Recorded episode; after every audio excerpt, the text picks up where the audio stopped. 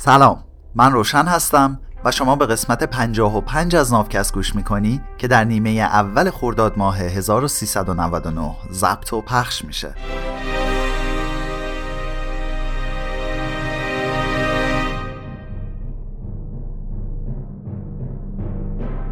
چیزی که در حال شنیدنش هستی ترجمه مستقل من از کتاب سیپینز نوشته یووال هراریه امید نافکست اینه که هر گونه تبعیض از دید و ذهنمون دور بشه و جاش رو به برابری بده.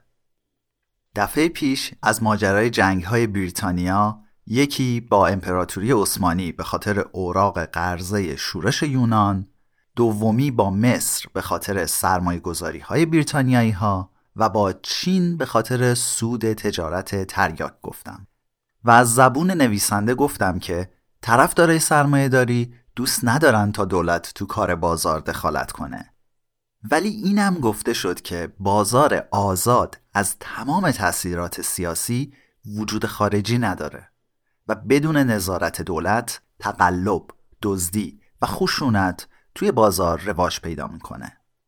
توی این قسمت می‌خوایم ببینیم چه فجایعی در یک بازار کاملا آزاد و به نام سرمایه داری صورت گرفته.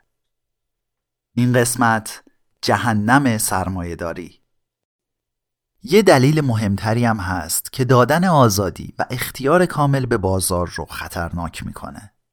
آدم اسمیت یادمون داده که اون کفاش داستان ما میاد و با مازاد سودش وردستای بیشتری رو استخدام می‌کنه. فرض آدم اسمیت اینجا اینه که چون از سود برای توسعه تولید و استخدام کارمندای بیشتر استفاده شده پس حرس و طمع خودخواهانه به نفع هم است. ولی اگه کفاش طماع ما بیاد از حقوق کارگراش کم بکنه و ساعتهای کاریشون رو زیاد بکنه و اونجوری سودش رو ببره بالا اون وقت چی؟ جواب مرسوم در سرمایه داری به این سوال اینه که بازار آزاد از کارگران محافظت می‌کنه اینجوری که اگه این کفاش کم پول بده و زیاد کار بکشه طبیعتا کارگرای ماهرتر می‌ذارن میرن و برای رقیبش کار می‌کنن این کفاش ظالم ما هم میمونه و حوزش. حالا یا با کارگرای ناکار بلد یا کلا بدون کارگر میمونه. پس یا باید روش کاروبارش رو درست کنه یا که کلا کارگاه رو جمع کنه. پس طمع خود این آدم مجبورش می‌کنه تا رفتار مناسبی با کارگراش داشته باشه. به نظر میاد که روی کاغذ مولای درز این نظریه نمیره. اما توی عمل موهای زیادی خیلی راحت از لای درز این تئوری رد میشن. توی بازار کاملا آزاد که شاهها و روحانیون هیچ نظارتی روش ندارن سرمایه دارای حریس و تما مونوپولی یا انحصار به وجود میارن و یا اینکه میان علیه نیروهای کارشون با هم تبانی می‌کنن. خب مثلا اگه فقط یه شرکت داشته باشیم که همه کارخونه ها و تولیدی های کفش رو کنترل بکنه و یا اگه همه کارخونه دارا دست به یکی کنن و همزمان حقوقا رو بیارن پایین اون وقتی که کارگران نمی‌تونن با عوض کردن کارشون از خودشون محافظت کنن. حتی بدتر از اون رؤسای تما ممکنه بیان با یه راههایی مثل بردهداری یا بیگاری در عوض بدهی آزادی حرکت کارگراشون رو بگیرن. تو اروپای مسیحی اواخر قرون وسطا بردهداری تقریبا ناشناخته بود. به اوایل دوران مدرن که می‌رسیم برآمدن سرمایهداری اروپایی دست در دست ظهور تجارت برده تو حوزه اقیانوس اطلس بود اینجا دیگه به جای نظریه پردازای نجات پرست و شاههای مستبد نیروهای افسار گسیخته بازار مسئول این فاجعه بودند. بعد از اینکه اروپایی‌ها قاره آمریکا رو فتح کردن اومدن و اونجا معادن طلا و نقره و کشتزارهای پنبه تنباکو و نیشکر را انداختن این معادن و مزاره به تکیهگاه اصلی تولیدات و صادرات آمریکایی بدل شدند.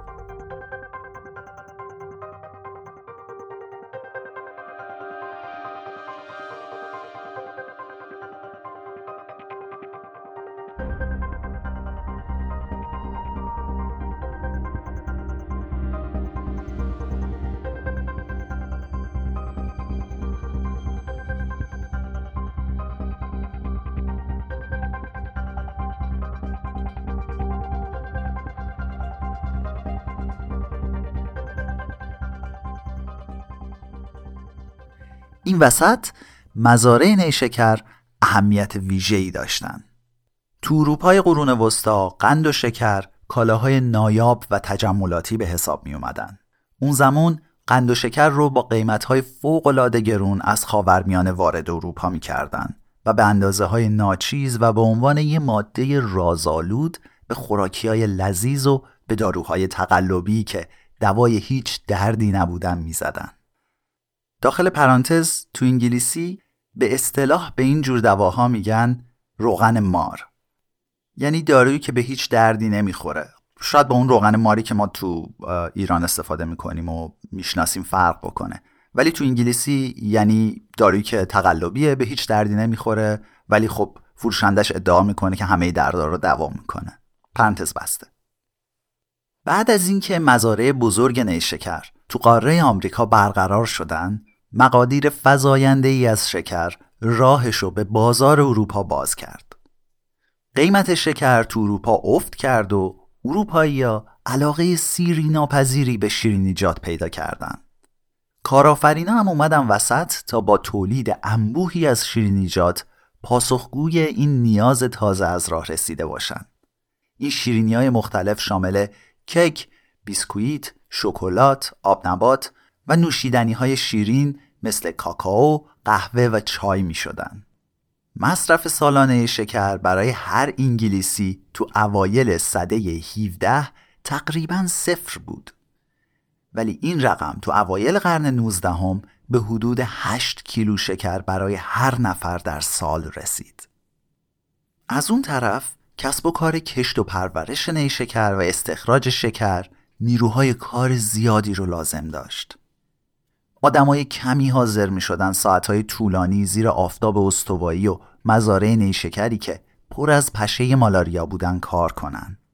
اگه قرار بود این محصول با استخدام کارگرای قراردادی تولید بشه محصول نهایی برای استفاده توده مردم خیلی گرون از آب در می اومد. مزرعه دارای اروپایی تحت تاثیر نیروهای بازار بودن و از روی حرسشون برای سود و رشد اقتصادی بیشتر به استفاده از برده ها رو آوردن. از سده 16 هم تا 19 هم حدود 10 میلیون برده آفریقایی به قاره آمریکا وارد شدند که حدود 70 درصدشون تو مزارع نیشکر کار می‌کردن. شرایط کاری نفرت انگیز بود. بیشتر برده ها زندگی کوتاه و رقت رو داشتن و میلیون ها نفر دیگه از اونها توی جنگ هایی که بقیه برای به دست آوردن برده ها را مینداختن کشته می شدن و یا تو سفرهای طولانی که از درون قاره آفریقا به سواحل قاره آمریکا داشتن جونشون از دست می‌دادن. همه اینا هم فقط به خاطر این بود که اروپایی‌ها با چای شیرین و نباتشون حال کنن و سلاطین شکر هم لذت سود کلانشون رو ببرن. تجارت برده تحت نظر هیچ دولت یا حکومتی نبود.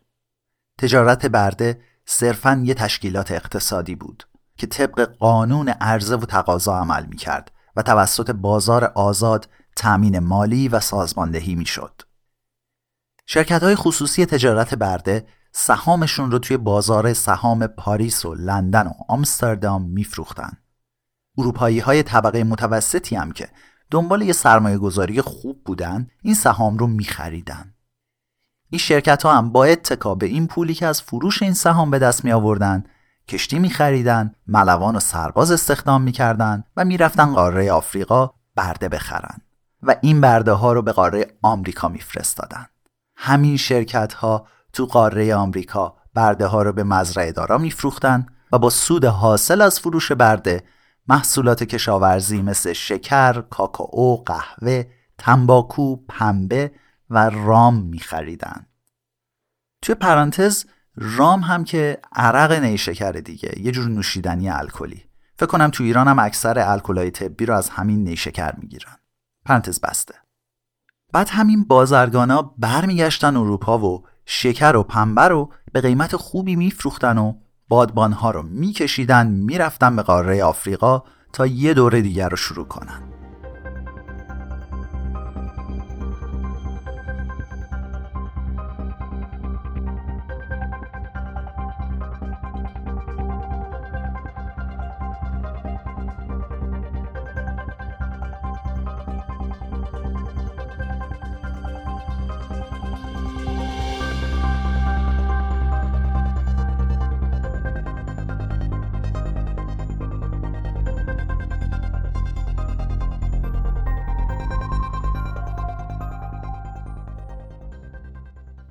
سهامدارا از این شرایط خیلی راضی بودن. سودی که به سرمایه گذاری ها روی تجارت برده تو صده 18 هم تعلق می گرفت حدوداً سالی 6 درصد بود. هر مشاور مالی دوران مدرن سریع می‌تونه به همون بگه که این سرمایه گذاری به شدت سودده بوده. این همون ایراد اساسی بازار آزاد نظام سرمایه داریه. پرانتز باز نویسنده میگه This is the fly in the ointment of free market capitalism. خب این یه ضرب المثله. fly in the ointment. یعنی یه چیز کثیفی که به کل کارمون گند می‌زنه. نزدیکترین ضرب المثل فارسی که به ذهن من رسید این بود. یک بزه گر گله را گر می کند حالا ممکنه ضرب المثل های بهتری وجود داشته باشه. این به ذهن من رسید. پرانتز بسته. سرمایه گذاری نمی‌تونه تضمین بکنه که این منافع از راه های عادلانه به دست میان و یا اینکه این منافع عادلانه تقسیم میشن. برعکس اشتیاق زیاد برای افزایش سود و تولید باعث میشه تا مردم چشمشون رو روی هر چیزی که ممکنه صد راهشون بشه میبندن. وقتی که سود به پسندیده ترین ارزش تبدیل بشه و هیچ ملاحظه اخلاقی براش وجود نداشته باشه خیلی راحت می‌تونه منجر به یه فاجعه بشه. خیلی از ادیان مثل مسیحیت و نازیسم از شدت تنفرشون میلیون ها نفر رو کشتن. سرمایهداری هم از روی طمع همراه شده با بیتفاوتی میلیون ها نفر رو کشته. تجارت برده حوزه اقیانوس اطلس ریشه در نجات پرستی و تنفر از مردم قاره آفریقا نداشت. افرادی که این سهام رو خریدن کارگزارانی که سهام رو میفروختن و مدیران شرکت های تجاری برده به ندرت یاد مردم آفریقا میافتادن. صاحبای مزارع نیشکر هم همینطور. بیشتر این مزرعه دارا خیلی دورتر از مزارعشون زندگی می‌کردن و اطلاعاتی که از مزارعشون می‌خواستن دفاتر حساب و کتاب ترتمیزی بود که سود و ضررشون رو بهشون نشون می‌داد. فقط همین. حتما باید یادمون باشه که سابقه امپراتوری ها و سرمایهداری پاک پاک نبوده و تجارت برده تو حوزه اقیانوس اطلس تنها لکه ننگ این ماجرا نیست. قحطی بزرگ بنگال که تو قسمت 49 در موردش گفتم به خاطر یه سازوکار مشابه اتفاق افتاد. کمپانی هند شرقی بریتانیا بیشتر از همه به فکر منافعش بود تا جون ده میلیون نفر از مردم بنگال. اردوکشی های نظامی کمپانی هند شرقی هلند به اندونزی هم با پولای شهرنشینای متشخص هلندی انجام می‌شد که عاشق بچه هاشون بودن به خیریه ها هم کمک می‌کردن از موسیقی خوب و هنرهای زیبا لذت می بردن اما رنج و عذاب ساکنین جزایر جاوا، سوماترا و ملاکا اصلا براشون مهم نبود. رشد اقتصاد امروزی تو بعضی از جاهای کره زمین با جرایم و تخلفات بیشمار دیگه ای همراه شده. رسیدن قرن نوزدهم اوضاع اخلاقی سرمایهداری رو بهتر نکرد. انقلاب صنعتی که سرتاسر سر اروپا رو فرا گرفته بود، صاحبان سرمایه و بانکدارا رو پولدارتر کرد، ولی میلیون ها نفر از کارگران محکوم به زندگی در فقر با خفت شدند. اوضاع مستعمرات اروپایی بدتر از اینم بود. شاه لئوپولد دوم پادشاه بلژیک به سال 1876 یه سازمان انسان دوستانه غیر دولتی را انداخت و اعلام کرد که هدف این سازمان کاوش در آفریقای مرکزی و مبارزه با تجارت برده در مسیر رود کنگوه. همینطور به این سازمان مأموریت دادند تا با ساخت راهها، مدارس و بیمارستانها شرایط زندگی ساکنین این منطقه رو بهتر بکنه.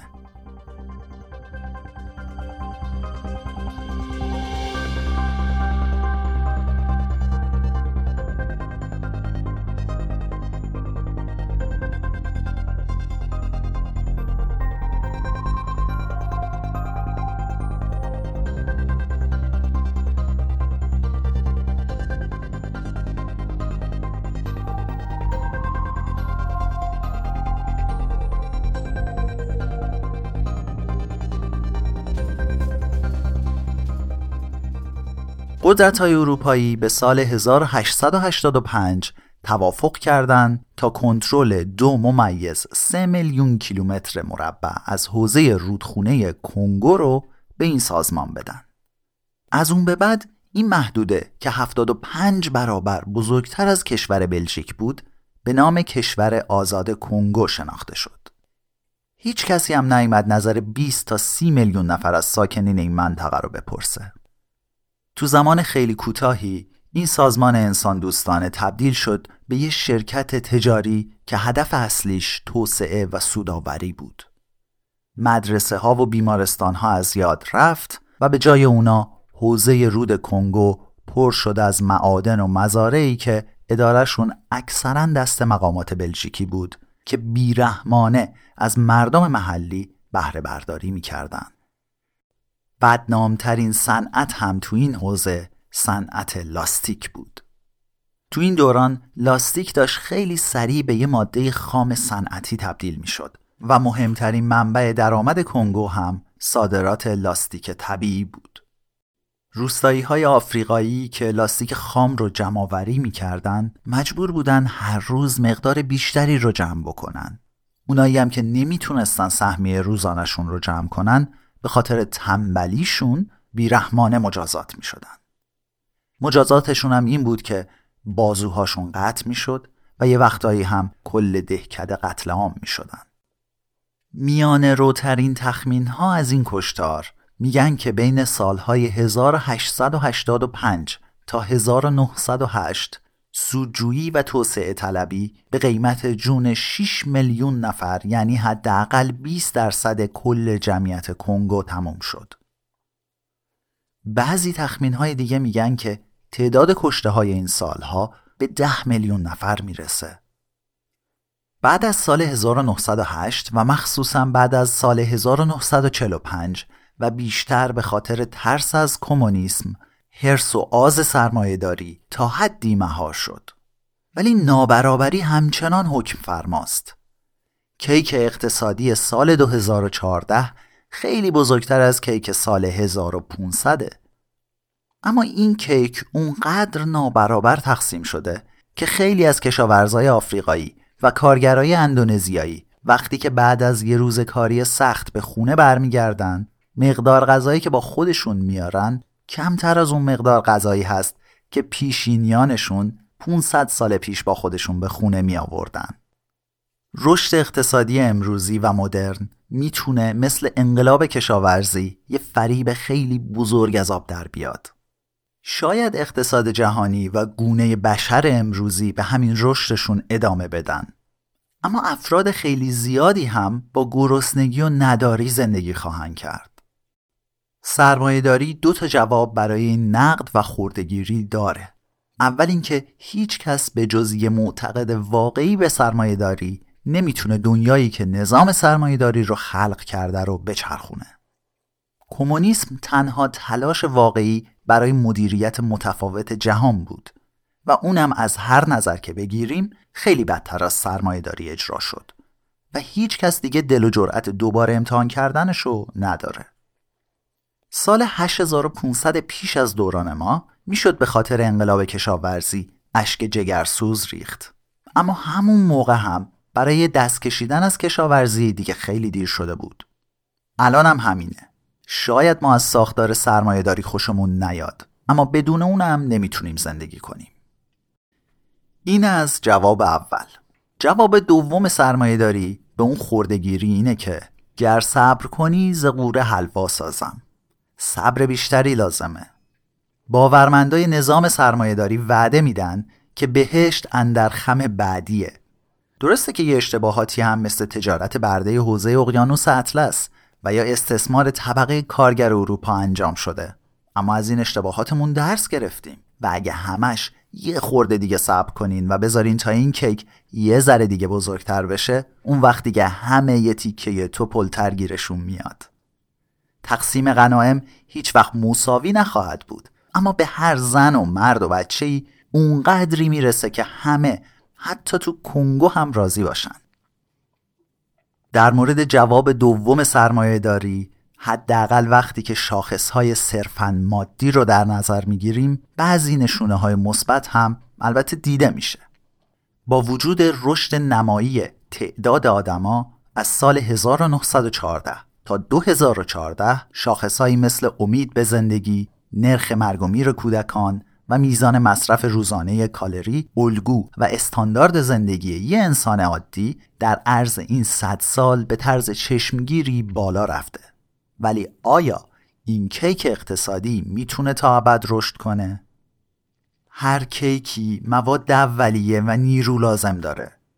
پیشگوها و آینده نگران در مورد سرنوشت بد کره زمین هشدار میدن و میگن که دیر یا زود هوموسیپینز یا همون انسان امروزی تمام مواد خام و انرژی موجود در کره زمین رو مصرف خواهند کرد.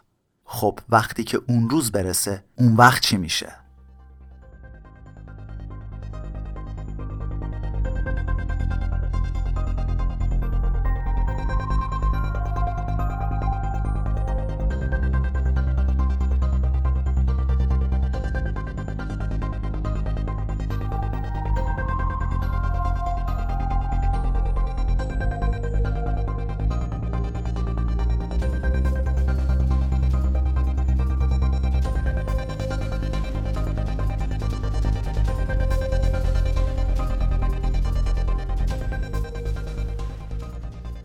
خب اینجا هم صحبت کتاب در این مورد تموم میشه و من می‌خوام در مورد لاستیک یکم توضیح بدم. لاستیکی که تو این قسمت در موردش صحبت کردیم. این لاستیک همونجور که می‌دونین لاستیک طبیعیه. ما یه لاستیک مصنوعی هم داریم که از محصولات پتروشیمیه با اون کاری نداریم. تقریبا تا قبل از جنگ دوم جهانی خبری از لاستیک مصنوعی توی بازار به این صورت نبود. چون تو همون دوران جنگ بود که آمریکایی‌ها لازم داشتن برای وسایل نقلیه جنگیشون تایر بسازن و برای این تایرها لاستیک لازم داشتن. و خب تمام منابع طبیعی لاستیک در اختیار متحدین بود. یعنی در اختیار یا ژاپن بود یا در اختیار آلمان ها بود. لاستیک طبیعی رو از بعضی درختهایی به خصوص می‌گیرن. اینجوری که میان روی این درخت یه سری برش اوریب و کج میندازن.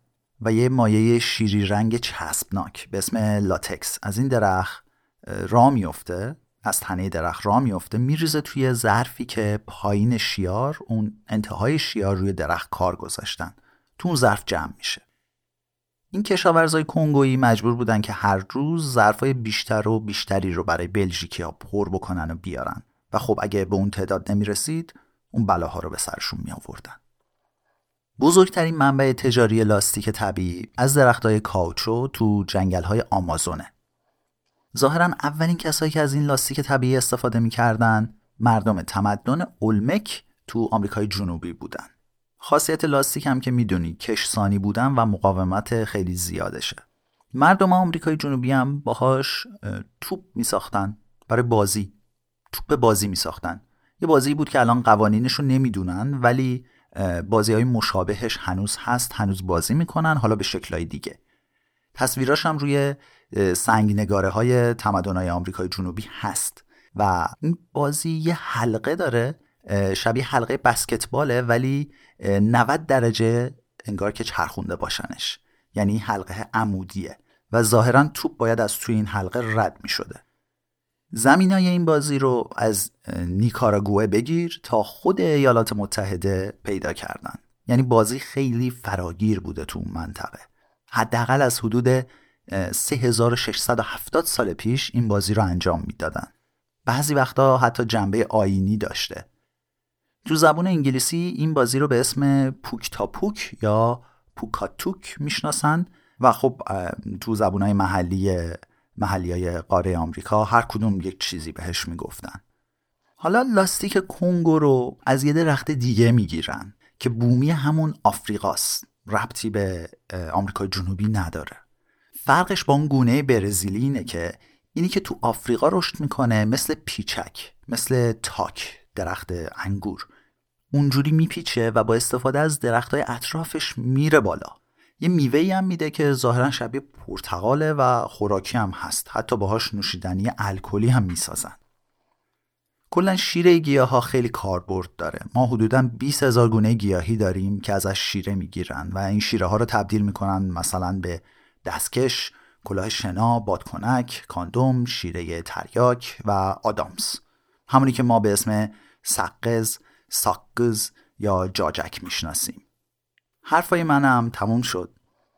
راستی ما تا اینجا 80 درصد کتاب رو ترجمه کردیم. نافکست هم تا اینجا از مرز دونی میلیون بار دانلود گذشت که خیلی خوشحالیم. البته ما می‌دونیم که هر دانلودی لزوما شنیده نمیشه اما امید زیادی داریم که شنیده شده باشه. ممنونم که فامیل و آشنا رو هم با رسانه پادکست آشنا می‌کنی. پادکست عملا همون رادیوه که سوار اینترنت شده و کار همه رو راحت کرده. قسمت 55 از نافکست رو هم مثل همیشه من روشن به همراه کریشنا برای تو آماده کردیم. سلامتی تو آرزوی ماست. تا به